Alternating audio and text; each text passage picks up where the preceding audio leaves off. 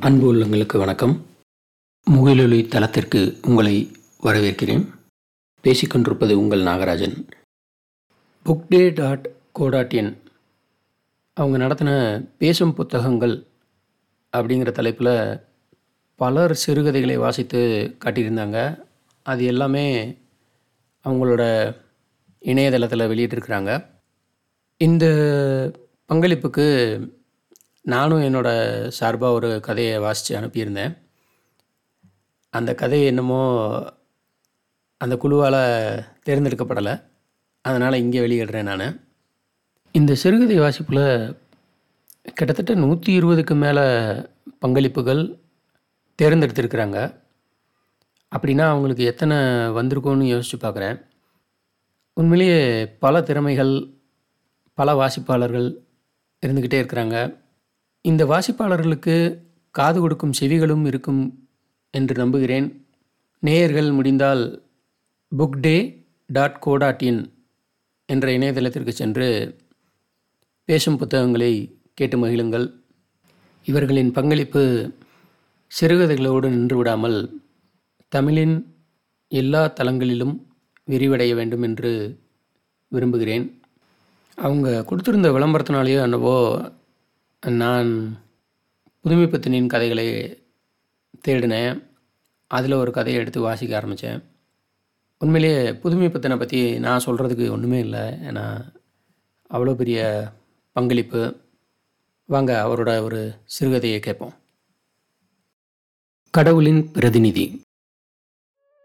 சிற்றூர் உண்மையிலேயே சிற்றூர் தான் அதன் எல்லை எல்லாம் ஒரு தெருவிற்குள் அந்த தெருவும் இடையிடையில் பல்விழுந்த கிளவியின் பொக்கைவாய் மாதிரி இடிந்தும் தகர்ந்தும் சிறிய வீடுகள் அவ்வளவும் பிராமண வீடுகள். விவசாயம் என்று சம்பிரதாயமாக மண்ணை கிளறும் மண்ணை கவ்வும் சோம்பேறித்தனம். தெருவின் மேற்கு கோடியில் முற்றுப்புள்ளி வைத்த மாதிரி கிழக்கே பார்த்த சிவன் கோவில். அங்கு கோவில் கொண்டருளியுள்ள சிவனாரும் அவ்வூர் வாசிகள் போலத்தான்.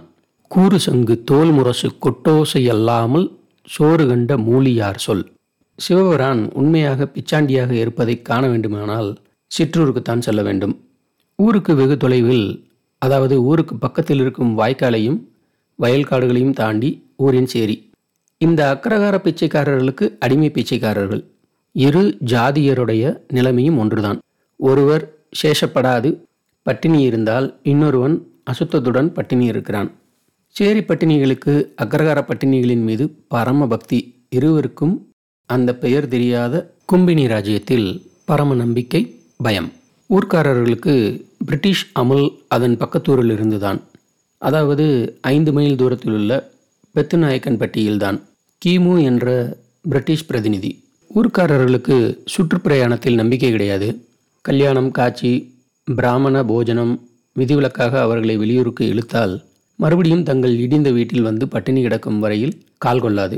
ஊர்க்காரர்களுக்கு அவர்கள் பிரதிநிதியும் மெய்காப்பாளருமான சிவபிரானியின் மீது பரமபக்தி இவ்வளவு சுபிட்சமாக இருப்பதும் நெற்றிக்கண்ணை திறக்க மறந்த சிவபெருமானின் கருணை என்று நினைப்பவர்கள். கோவில் அர்ச்சகர் சுப்பு சாஸ்திரிகள் சிற்றூரை பொறுத்தமட்டிலும் வீட்டில் பட்டினியானாலும் நல்ல மதிப்பு உண்டு. வேத அத்தியனத்தில் சிறிது பயிற்சி பூஜை மந்திரங்கள் மனப்பாடம் வேதத்தின் அர்த்தம் அவருக்கு தெரியாது. பரமசாது தெரியாததினால் அதில் பக்தி. கோவிலில் வரும் சிறு வருமடிகள் காலம் தள்ளி வந்தார்.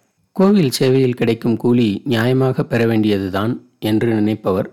ஏனென்றால் அவருடைய தகப்பனாரும் அந்த தொழில் செய்தவர். ஊரில் நல்ல மனிதன் என்றால் சுப்பு சாஸ்திரிகள். இலகிய மனதுடையவர் என்றால் சுப்பு சாஸ்திரிகள். இம்மாதிரி சாந்தி குடிகொண்ட வாழ்க்கையிலே சூறைக்காற்று போல் புகுந்தது ஹரிஜன இயக்கம் அது ஊரையே ஒரு குலுக்கு குலுக்கியது. திரு சங்கர் சிற்றூரில் தமது தொண்டை பிரச்சாரம் செய்ய வந்தார். அவரும் ஜாதியில் பிராமணர் தியாகம் சிறை என்ற அக்னியால் புனிதப்பட்டவர் சலியாது உழைப்பவர் உண்மையை ஒளிவு மறைவில்லாது போட்டு அடித்து உடைப்பவர். ஊருக்கு வந்ததும் சாயங்காலம் கோவில் முன்பு ஹிந்து தர்மத்தை பற்றி பேசப்போவதாக வீடு வீடாக சென்று சொல்லிவிட்டு வந்தார். அவ்வூர்க்காரர்கள் காந்தி என்ற பெயர் கேட்டிருக்கிறார்கள். அந்த பெயரின் மேல் காரணமற்ற பக்தி கதருடை அணிந்தவர்கள் எல்லாம் காந்தியின் தூதர்கள். இதை தவிர அவர்களுக்கு வேறு ஒன்றும் தெரியாது. அன்று சாயங்காலம் மேற்கு வானத்திலே சூரியன் இருப்பது கிளைகளினூடு இடிந்த கோபுரத்தில் பாய்ந்த கிரணங்களால் தெரிந்தது. பால்பட்ட லட்சியத்தை மறுபடியும் உயிர்ப்பிக்க பாயும் தெய்வீக ஜீவனாடி போல சூரிய கிரகணங்கள் கோபுரத்தை தழுவின. அந்த பிரகாசத்தில் கோவில் பார்ப்பதற்கு பரிதாபகரமாக இருந்தது. துவஜஸ்தம்பனத்தின் அருகில் நின்று கொண்டு திரு சங்கர் தனது பிரசங்கத்தை ஆரம்பித்தார். முதலில் சேரியின் தினசரி வாழ்க்கையையும் கடவுளற்ற லட்சியமற்ற இருளில் அவர்கள் தடுமாறுவதையும் அவர்களும் நமது சகோதரர்கள் என்பதையும் வர்ணிக்கும் வரை சபையினர்கள் எல்லோரும் அவருடன் ஒத்து அபிப்பிராயப்பட்டனர். சுப்பு சாஸ்திரிகளுக்கு கேட்கும் பொழுது கண்களில் ஜலம் தழும்பியது. பிறகு ஹரிஜனங்களை கோவில்களில் அனுமதிக்க வேண்டும் என்றும் அதை தடை செய்வதைப் போல் மகத்தான பாபம் கிடையாது என்றும் விஸ்தரிக்கலானார். சுப்பு சாஸ்திரிகளுக்கு நெஞ்சில் யாரோ சம்மட்டியால் அடித்தது போல் இருந்தது. கோவிலுக்குள்ளா? அடா பாபி உன் நாக்கு வெந்து போகாதா? என்றார். காந்தி அப்படி சொல்லியிருக்க மாட்டார் என்று மற்றொருவர் அபிப்பிராயப்பட்டார். திரு சங்கர் திரு சங்கர் இதற்கு வேதத்திலிருந்தும் ஹிந்து தர்ம சாஸ்திரங்களிலிருந்தும் ஆதாரம் கூற வேதங்களை இயற்றிய ரிஷிமூலங்களை விஸ்தரிக்க ரிஷிமூலங்களை விஸ்தரிக்க ஆரம்பித்தார். சுப்பு சாஸ்திரிகளுக்கு பெரும் கலக்கமாயிற்று.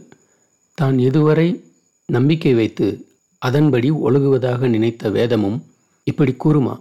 பாவி பொய் சொல்கிறான். உண்மையாக இருக்குமோ? இருந்தால் இதுவரை முன்னோர்கள் இது தெரியாமலா இருந்திருப்பார்கள். கலக்கம் சந்தேகம் குழப்பம். உள்ளத்தின் கலக்கம் எல்லாம் சீறி கொதித்து கலங்கிய கண்ணீருடன் வெளிப்பட்டது.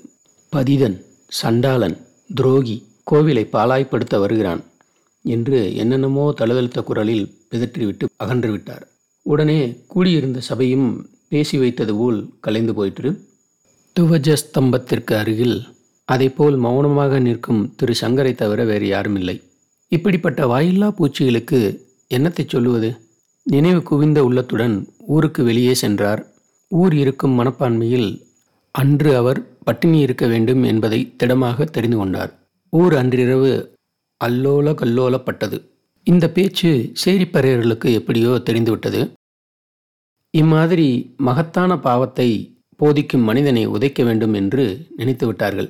சாமிகளுக்கு சரிசமமாய் கோவிலுக்குள் இவர்கள் போக வேண்டும் என்று சொன்னால் கண் அவிந்து போகாதா? திரு சங்கர் என்னவோ நினைத்து கொண்டு ஊருக்கு மேற்கு பக்கம் செல்கிறார். தூரத்திலிருந்து நாலந்து கல்லை எறிந்துவிட்டு ஓடிவிடுகிறார்கள். ஒரு கல் அவர் மண்டையில் விழுந்து காயத்தை உண்டு பண்ணிவிட்டது. இதை எதிர்பார்க்கவில்லை. திரும்பி பார்க்கும் முன் தலை சுற்றி மயங்கி விழுகிறார். சுப்பு சாஸ்திரிகளுக்கு அன்று ஒன்றும் ஓடவில்லை.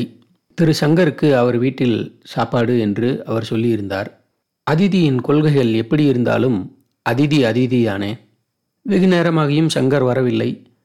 ஒருவேளை கூச்சத்தினால் கோவில் இருக்கிறாரோ என்று போஜனத்தையும் கையில் விளக்கையும் எடுத்துக்கொண்டு கோவிலுக்கு சென்றார்.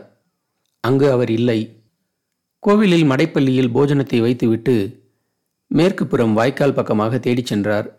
அங்கு சங்கர் மயங்கி கிடப்பதை கண்டதும் பதைபதைத்து பக்கத்திலிருந்து வாய்க்காலில் ஓடி ஜலம் எடுத்து வந்து தெளித்து மூர்ச்சை தெளிவித்தார்.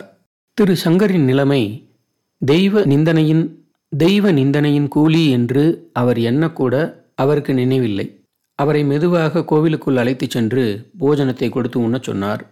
திரு சங்கருக்கு இதில் ஆச்சரியப்படக்கூட நேரமில்லை. அவ்வளவு தலைவலி. உணவருந்தியதும் படுத்துக்கொண்டார். துணைக்கு சாஸ்திரிகளும் படுத்துக்கொண்டார். அன்று இருவருக்கும் தூக்கம் வரவில்லை. ஒருவருக்கு வலி இன்னொருவருக்கு குழப்பம். நடுநிசி சாஸ்திரிகள் எழுந்து மூலஸ்தானத்தின் பக்கம் சென்று தமது உள்ளத்தின் கவலைகளை எல்லாம் சொல்லி அழுதார். நம்பிக்கை உடைந்து போயிற்று. எதை நம்புவது என்ற சந்தேகம் வந்துவிட்டது. இதுவரை நடந்து வந்தது உண்மையா? அவர் சொல்லுவது உண்மையா? பேசாது இருக்கிறாயே நீயும் உண்மைதானா?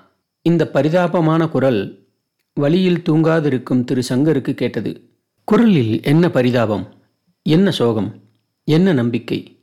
சங்கருக்கு துக்கம் நெஞ்சை அடைத்தது. ஆனால் அந்த குரல் வழியை போக்கும் சஞ்சீவியாக இருந்தது. ஏ தெய்வமே நீயும் உண்மைதானா? இதற்கு பதில் போல வானவெளியிலே நாலு மேகங்கள் ஒன்றாக கூடி கர்ஜித்து சிரித்தன.